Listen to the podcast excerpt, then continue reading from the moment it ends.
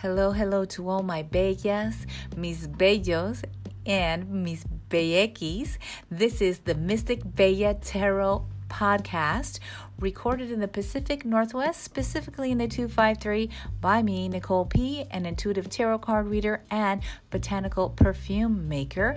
And this is a space where I share reflections on tarot, cosmos, and botanicals. If you're craving to delve down uh, deeper into your practices of mysticism, tarot, uh, ritual, you have come to the right place. I share weekly updates of the tarot cards cards that we dance with for the seasons. And um, yeah, so get comfortable. Grab some coffee, grab some tea, and uh, take a listen. Hope you enjoy. Take care.